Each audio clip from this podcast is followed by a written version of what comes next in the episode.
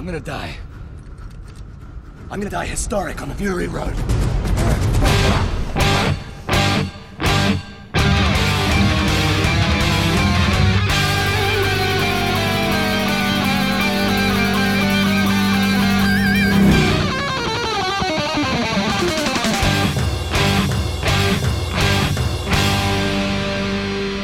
Welcome to the Mad Max Minute. Devise the fittest time and safest way to hide us from pursuit that will be made. After my flight, now we go in content to liberty and not to banishment. This is Mad Max Fury Road, one minute at a time. I'm Rick. And I'm Julia. And today we're talking about minute 48, which begins with Furiosa telling the others that she has made a deal, and it ends with a wide shot of the rig pursued by three war parties. This is a castle, and we have many tapestries. And if our guests this week are Scottish lords, then I am Mickey Mouse. Please welcome Tom Taylor and Pete Mummert from the Indiana Jones Minute. Thank you. Hey, thank you. Welcome back, gentlemen. Thanks. It's good to be here. Sorry to leave you outside in the rain for so long. That's all right. We got the sniffles, but we're going to get over them. Yeah, Gonna be all right. You look really cute in that beret, Tom. Thank you. Don't stretch my hat out.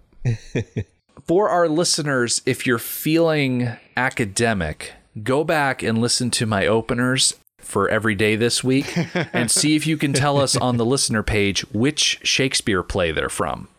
Yes. It's one of the weird ones. I will have to take your word for it because while I did look them up in preparation for this episode, I did not write down where I got them from. So go wild. So you're like, please, no, please tell me which area Yeah. you got them from. Please tell me what I just said because I have forgotten. But one thing that I haven't forgotten about from Wednesday is the fact that Furiosa was talking about how she made a deal, and she continues at the top of this minute talking about the deal is coming up ahead for safe passage, but she doesn't know if it's still any good. Hmm.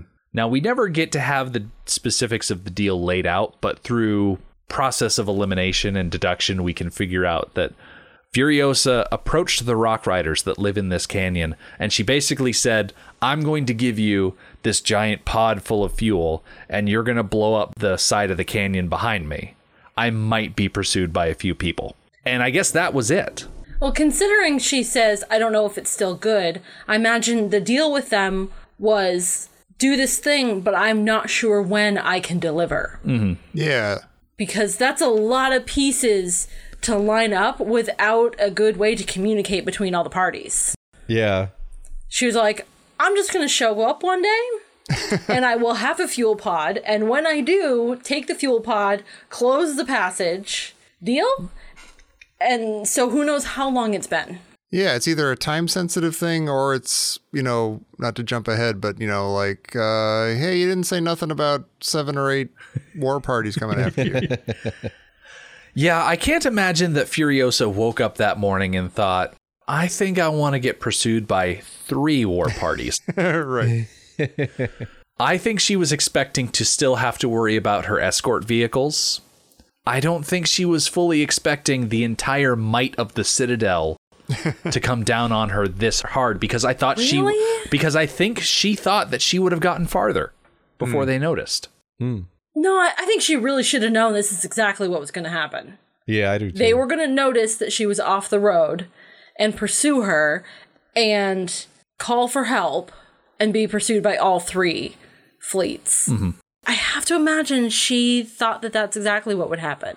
So do you think her plan was I'll have all of these people pursuing me, but maybe they just won't call for reinforcements? Maybe Joe will just think he can handle it himself? Hmm. I think, as far as her deal with the Rock Riders goes, it's ask for forgiveness rather than permission. yeah. Yeah.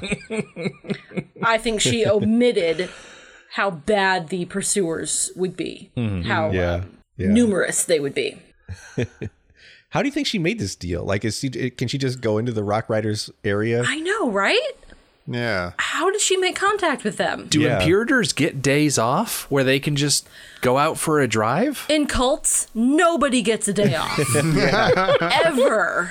Well, it seems like she has other missions that she goes on, and maybe they take her, you know, over this way and like out of the, you know, literal sight of the Citadel, and she could stop by and say, "Hey, yeah. in a month or so if I drive through here with a tank of gas. I don't necessarily want to see how Furiosa made this deal, but I would like to think that maybe they have trained pigeons or something like that. I don't want to Oh. go full Harry Potter and think they've got like, an owls owl. or something like that.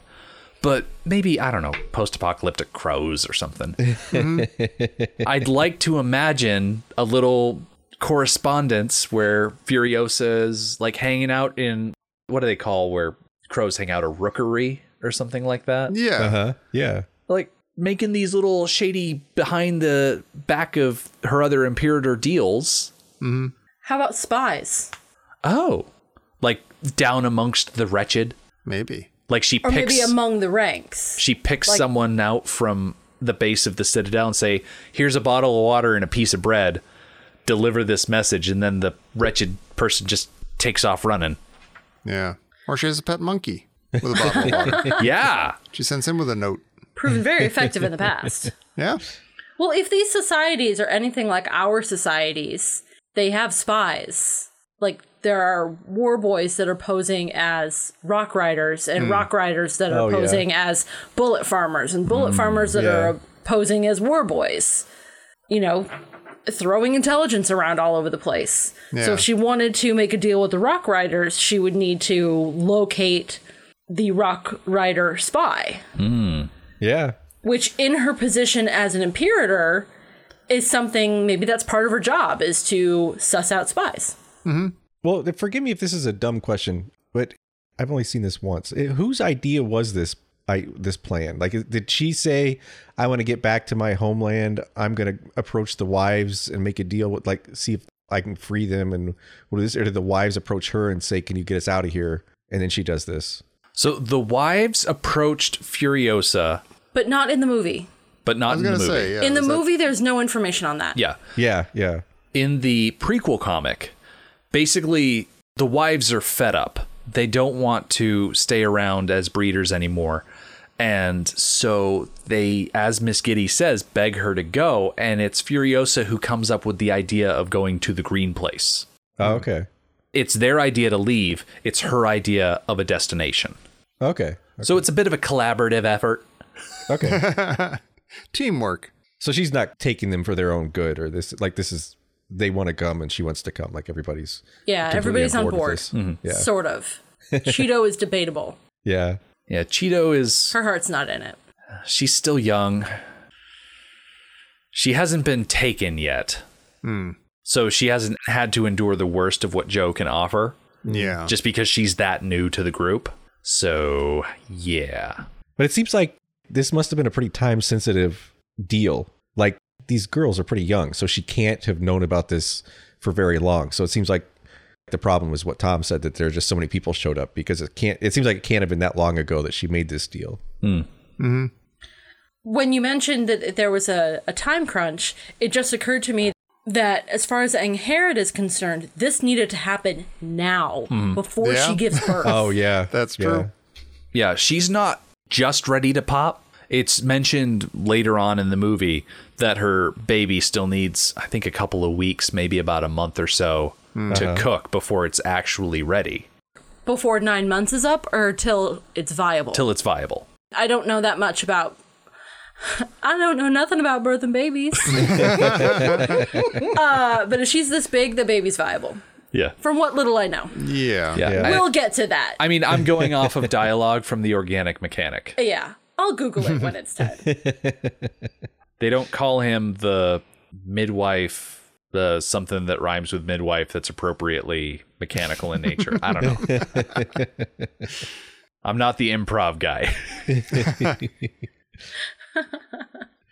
For me, this plan would be uh, tough to pull out. Like there's so many moving parts. Like this is amazing. She pulled this all together. Like to this point. There's a lot of moving parts. There's a lot of variables that you just can't account for. Yeah. It's a miracle that only this much has gone wrong. Right. And it turns out to be a miracle that she's got this uh, blood bag helping her out. Yeah. You know, he she wasn't counting on that. Max represents a huge monkey wrench in the works. Mm-hmm. And the fact that he's willing to cooperate in the way that he does is really lucky on Furiosa's mm-hmm. part Yeah. Mm-hmm. that she picked up Max and not someone else. Right. Like a different Wastelander probably would have thought, oh, this is a harem of wives from a desert warlord. Well, I guess Yeah. they're my harem of wives now. Cha-ching. Max is just here for the gasoline. He said that back in Road Warrior, and he's never forgotten Or I'll just return these wives and I'll be a hero. Yeah. But as much as Max protests and says that he is just here for the gasoline, that he's just trying to survive, he can't help himself. Nope. Yeah. He is going to save that group of kids. He is going to protect this group of women begrudgingly, but he's going to do it. Yeah. It's like he says at the beginning of this movie I used to be a cop, a road warrior, searching for redemption or something like that. I, I don't remember the exact words uh, because it's been a while. Sure. We're at minute In 48 48. minutes. Yeah. okay, here we go. He was a cop, a road warrior searching for a righteous cause. Hmm. Of course, now he's reduced to a single instinct to survive. Yeah. And he finds himself in a situation where He has found a righteous cause. Yeah. Again, he stumbled into it. as he does. So, as we're getting further into this canyon, Furiosa tells the wives to get into the hold. So, go back into the place where you were hiding before, but she adds something saying keep the hatch open. So, when they were initially hiding in the tanker, the place where all the produce is, they had all the hatches closed up because they didn't want the war boys to find them. But in this mm-hmm. instance, she wants all of the hatches open, I'm assuming, so that either they can hear her when she shouts or for easy access because I'm pretty sure at this point, Furiosa is expecting the proverbial poop to hit the fan. Mm-hmm. The more she thinks about this situation, the less likely it's going to be that it's a very smooth drop off in exchange. Yeah. She's in high prep mode, Yeah. you know, getting all her ducks in a row. Mm-hmm. Is part of the reason she wants the hatch open just so she can have Max hide but still know where he is, like kind of know mm. that he's not down there locked up with the girls. that might be part of it. Like, does she trust Max yet, or does she? Oh, I don't think she trusts Max at all at this point. Yeah. I don't think she trusts him any more than she needs to. Uh-huh. Like she's trusting out of necessity. Yes, I think this is kind of a turning point a little bit in that trust relationship where she starts out by saying, I need you. I may need you to drive the rig. Yeah, yeah, That admission that maybe her plan wasn't going to work. She needed another capable driver yeah. to help her along the way. And it's interesting because he's like, he's holding a gun on her. Yeah. And who was going to be that capable driver if Max didn't come along? Yeah. Yeah. What was she going to do if she didn't have another driver? Maybe it would have been capable. That's interesting. Get the get the war boy to do it. yeah. Maybe. Yeah. Yeah. Make you a deal. That gun business is bothering me though. Like going over all those bumps and stuff. That just seems like a recipe mm-hmm. for disaster. Yeah, Max is not exercising a lot of trigger discipline. His fingers are hooked in there, and it's like, Can't imagine the safety's on. no, of course not. Yeah. I'm glad we don't end up having a Pulp Fiction situation. yeah, I was exactly exactly what I was thinking. Yeah. Shot Marvin in the face. Speaking of face, we get another excellent Tom Hardy expression right around second eight. Because as the wives start getting down into the hole, he turns around and sees that there's a hole in the floor, and he's like, Where did that come from? Yeah. Did he really just notice the hole now? This is the first time he's seen it. oh my goodness. Is that why he then goes under there and, and checks it out? Yeah. Right after that? Yeah. Like, oh, son of a gun, you got a whole apartment down there. That's neat. And I love the way he leads down. He's like, What? Where is she going? And then Cheedo disappears, followed by mm-hmm. Toast. And then I'm pretty sure it's Dag capable. And then Ang Angharad starts to go. And does he keep her from going down just like strictly as like a kind of not hostage exactly, but you know, you stay here so Furiosa doesn't uh I don't know, try anything funny? I'm not exactly sure why he keeps her up there. Or does she think maybe they have a gun down, like they could shoot him or down, like they're she she's his protection from them doing something to him in the hold when he is going down. Oh, yeah. maybe. Angharad is 100% an insurance policy for Max at this point. Yeah. Yeah. But against once against uh, against them turning on him, I guess. Okay. Yeah, because he just saw them throw someone out the door. Yeah. Well, it occurs to me that Max was extremely reticent to go in the canyon. He knows who is in the canyon. Maybe he's a wanted man in there. Oh, weird. And maybe if he doesn't have an insurance policy, there is potential for Furiosa to use him as a sweetener. Yeah. Not only will I leave you the fuel pod, but I also got this guy. Do you guys know him? Do you want him? I'll leave him here for you. I think the main thing is that as far as the Rock Riders are concerned, Furiosa is going to be alone because she mm-hmm. says it. I'm supposed to be alone. The Rock Riders have no idea that she's supposed to have the wives with her. They have no idea of any other person hanging out in the rig. This could be, for all they know, just an Imperator deciding to drive away from it all. If they see someone else in the car, they're like, oh, what's this? Is this a trap? They're going to get all antsy. Yeah. So while Furiosa wants Max around, she also can't have him hanging out the window and be like, hey, Furiosa, you done here? We gonna go? I'm bored. I want to go get a slushy. So by the time they start having this conversation about hiding and hostage taking, they're already in the canyon. Mm-hmm. So the Rock Riders, if mm-hmm. they have control of the canyon, the Rock Riders have already seen the rig at this point. Yeah. They've got their spies and lookouts. Yeah. And if they've seen the rig, they've seen that there are multiple people inside the rig. Well, Maybe. that's a good point. Yeah. It all depends on how good a binoculars or spy glasses they have. Yes, it mm-hmm. does. If I were Furiosa and Max, I would assume that the moment you go inside the canyons, they see you. They just know everything. Yes. It's too late. They've seen everything. I like how Max stops Angharad from going into the back, and in response to him holding up Angharad, Furiosa doesn't get angry with him and say, Hey, don't hold my charges hostage. She simply says, Whatever you do, you can't be seen. Uh-huh. Like she's adapting to the situation and trying to use Max as an asset. It's really weird. It's it's it's a really weird situation for both of them. She needs his help, but she does not even know him at all, and he's Yeah. holding a gun on her and her, you know, her wards. Uh, and she has no idea if he'll, you know, be helpful at all or even try to be helpful. It's very strange. Yeah. And you can see the wheels turning Yeah. in Max's head right around second 39. And I like he's got like his hair's kind of messed up from the the mask, so it looks kind of like bedhead. Like he's just wo- like he seems like he's just And woken up and he's kind of like groggy and he's like uh he's trying to process everything. yeah. Max had a bad barbershop experience and then got strapped into a muzzle. yeah. Bad side of the bed all around.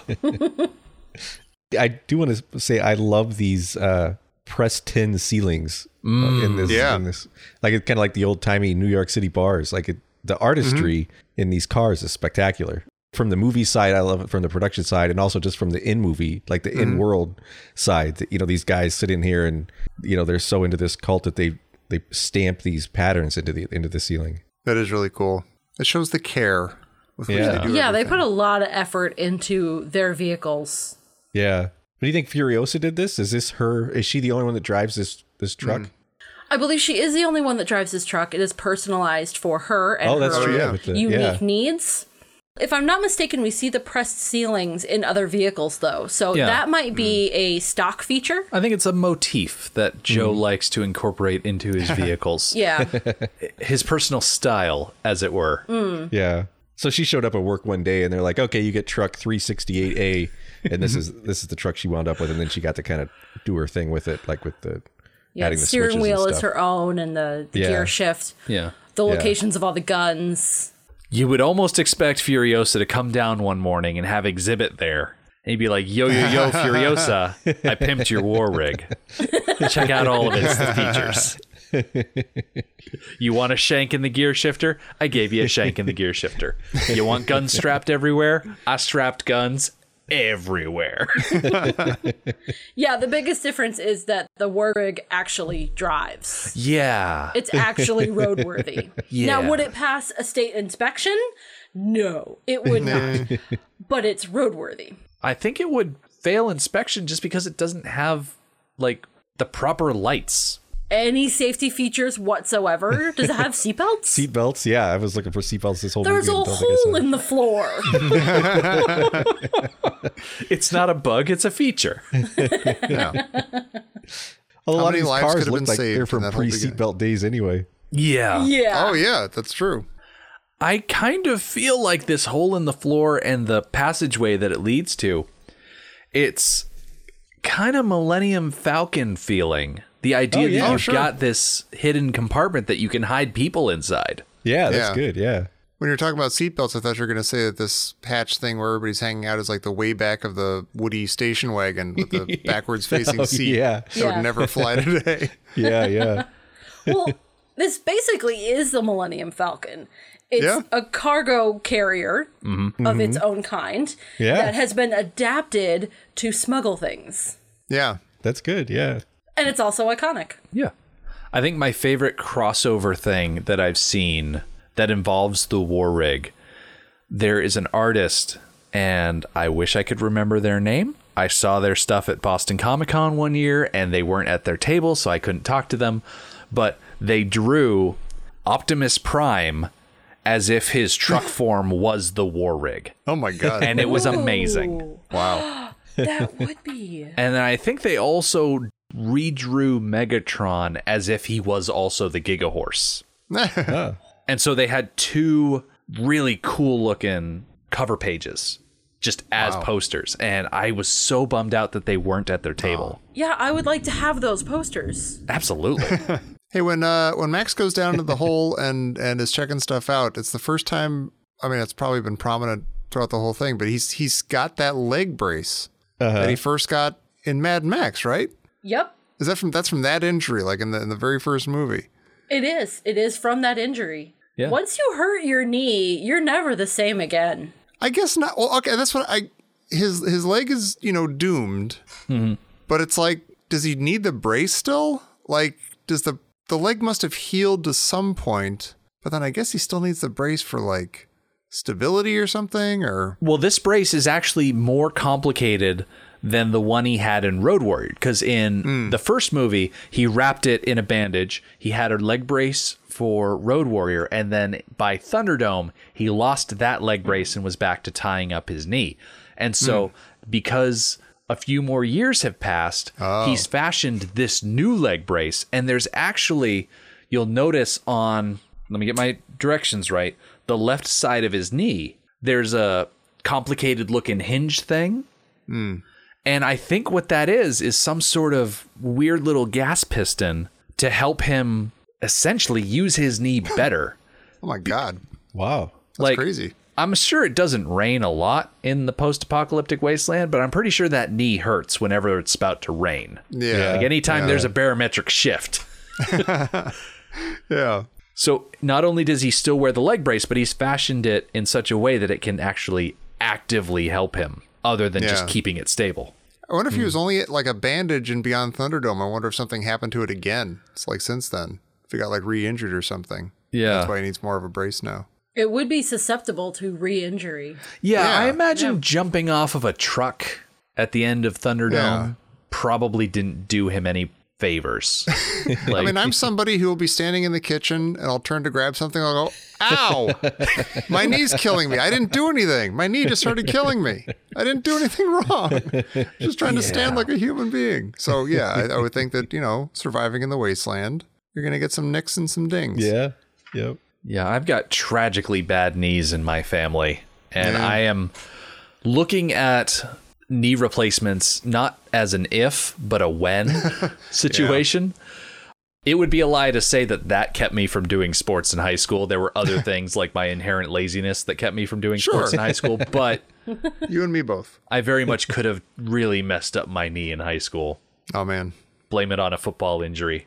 Ah, I could have gone to state. Yeah, could have gone all the way. See if they can give you a uh, cool brace like this. Yeah. With a little uh, hydraulic piston. Yeah. So I'm actually pretty impressed by how roomy this passageway is. Like Max Yeah. is not a small guy, Yeah. and there's still a lot of room. Yeah, the way the wives slip in there, it makes it look so easy. They probably made it so they could load it up with stuff. I mean, really, we shouldn't be surprised that it is so roomy because back during the buzzard fight, Angharad crawled out of the tanker and up through this thing, and she is super pregnant. So you want to talk about not being able to deftly maneuver and being be agile. Yeah. A giant stomach hanging off of you. Can't be doing anybody any favors. Especially because the actress wasn't pregnant at the time, so that was just a giant silicone mass. Oh wow, Yeah. that's funny. I mean, it looks really good, but it's 100% It fake. Yeah, yeah. I can imagine damaging that really easily. Hmm. like accidentally nicking it on stuff. Yeah, or just Gouging scratching it or chunks. puncturing it or something. Yeah. Yeah. Because it's not normally part of your person, and so it wouldn't mm-hmm. be part of your spatial awareness. yeah. That's true.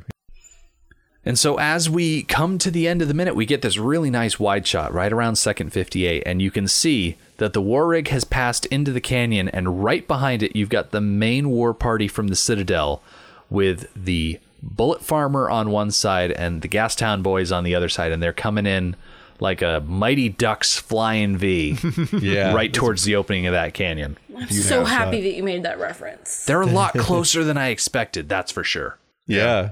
Like Yeah, the last they're couple of weeks, they've been however far out, like five minute head start on the horizon. And from this angle, they look right on top of them. Yeah. Yeah, they're like 10 car lengths behind. That's like freeway distance behind somebody. That's like how far you're supposed to stay behind someone on a freeway. Well, supposed to. Yeah.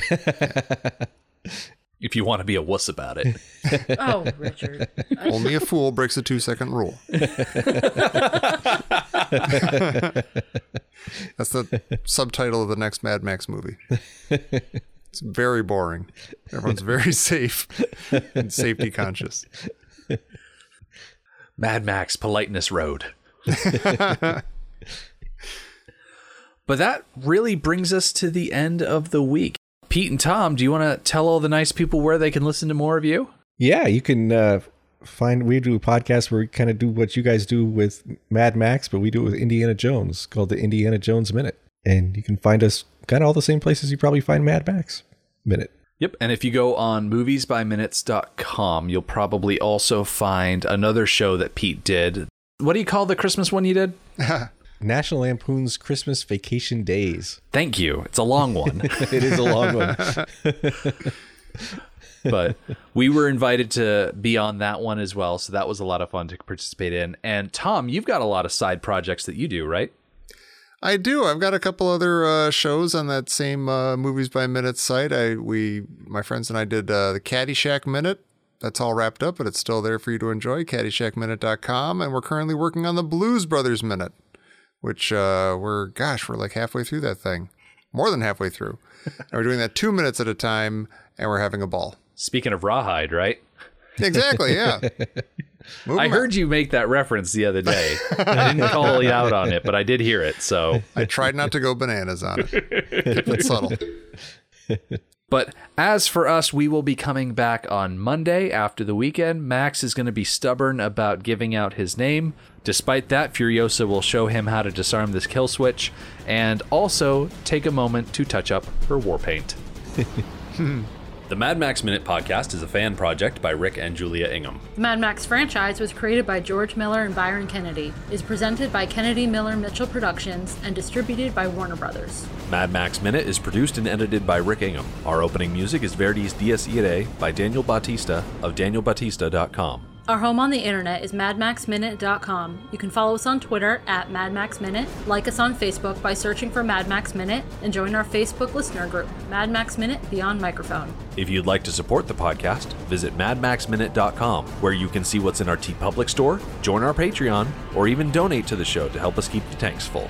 Thank you for joining us for minute 48 of Fury Road. We'll see you next time.